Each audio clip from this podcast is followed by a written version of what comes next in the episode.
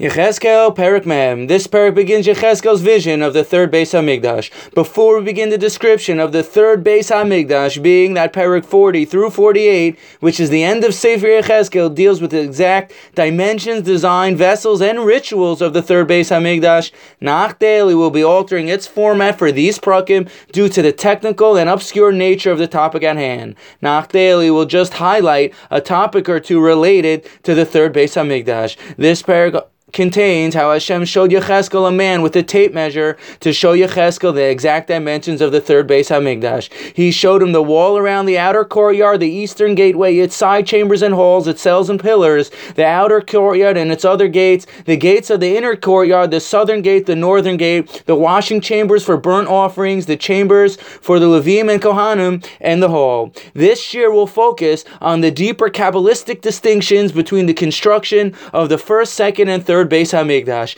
There is a tremendous amount of discrepancy and uncertainty as to what some of these psukim are referring to. Rashi in Perek 42 writes, he doesn't understand what several of the psukim are even referring to. The Rambam in Hilchos Beis Bechira Perek 1, Halacha 4 explains the construction of the first Beis Hamikdash is clearly explained in Sefer Malachim. However, the blueprints for the third Beis Hamikdash are not explicitly clear. Therefore, when they built the second Beis Hamikdash in the times of Ezra, they built it partially like the first Beis Hamikdash and partially like the third Beis Hamikdash. The unclarity of the exact construction of the third Beis Hamikdash would explain why people in the times of Ezra didn't just build the third Beis Hamikdash that Yechezkel describes in our current prophecy. Rather, the second Beis Hamikdash was built as a hybrid between the first Beis Hamikdash and the third Beis Hamikdash. On the topic of the difference between the first, second, and third Beis Hamikdash, the Ramchal explains in Sefer Mishkanei Elyon, which is the Ramchal Sefer that explains the exact dimensions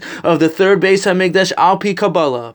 The creation of the world starts with the word Bereshis. Bereshis stands for Beis, meaning two, Rashis, beginnings, meaning two beginnings, which implies there were two creations that took place. When God created the world, He created the world with His Chachma, wisdom. All of creation was created on the level of Chachma, wisdom. This corresponds to the letter Yud in God's name, Yud Ke. However, above the level of Chachma, there was a level of Keter, meaning crown, which is essentially a much higher exalted level. This level of Keter is so deep it was concealed and hidden from the world as the world operates on the level of Chachma. However, the level of Chachma receives from the higher level of Keter. That's why Keter corresponds to the apex or cusp of the Yud in God's name. This is what is meant by Bereshis, two creations, as this is a deep reference that the Kabbalah explains to be referring to the two levels of creation of Chachma and Keter.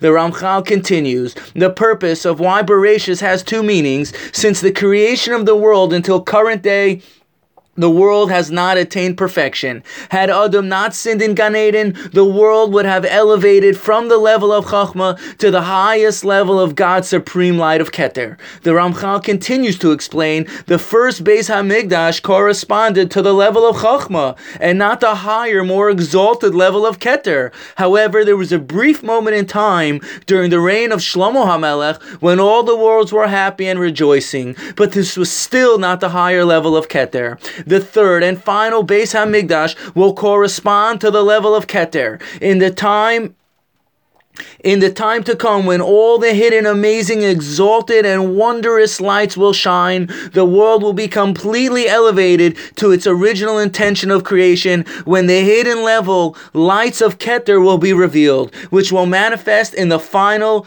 temple being rebuilt. The Ramchal continues to explain, the first Beis Hamikdash was only destroyed because Am Yisrael sinned. The cause, this caused the exalted heavenly lights to be diminished. Therefore, the Beis Hamikdash could no longer exist because it did not have God's awesome light behind it, empowering it. If the people in the times of Shlomo Melech not sinned, then the first Beis Hamikdash would have been forever and naturally elevated to the higher level of a Keter like Adam in Gan Eden. The Ramchal writes, when the first Beis Hamikdash was destroyed, instantaneously the third heavenly Beis Hamikdash appeared in heaven and replaced the first one. This is precisely why Yechezkel was able to have a vision of the third Beis Hamikdash in heaven, because the third Beis Hamikdash in heaven is already built in heaven. Therefore, as mentioned, the second Beis Hamikdash was, was built in the times of Ezra was partially constructed like the first and partially like the third,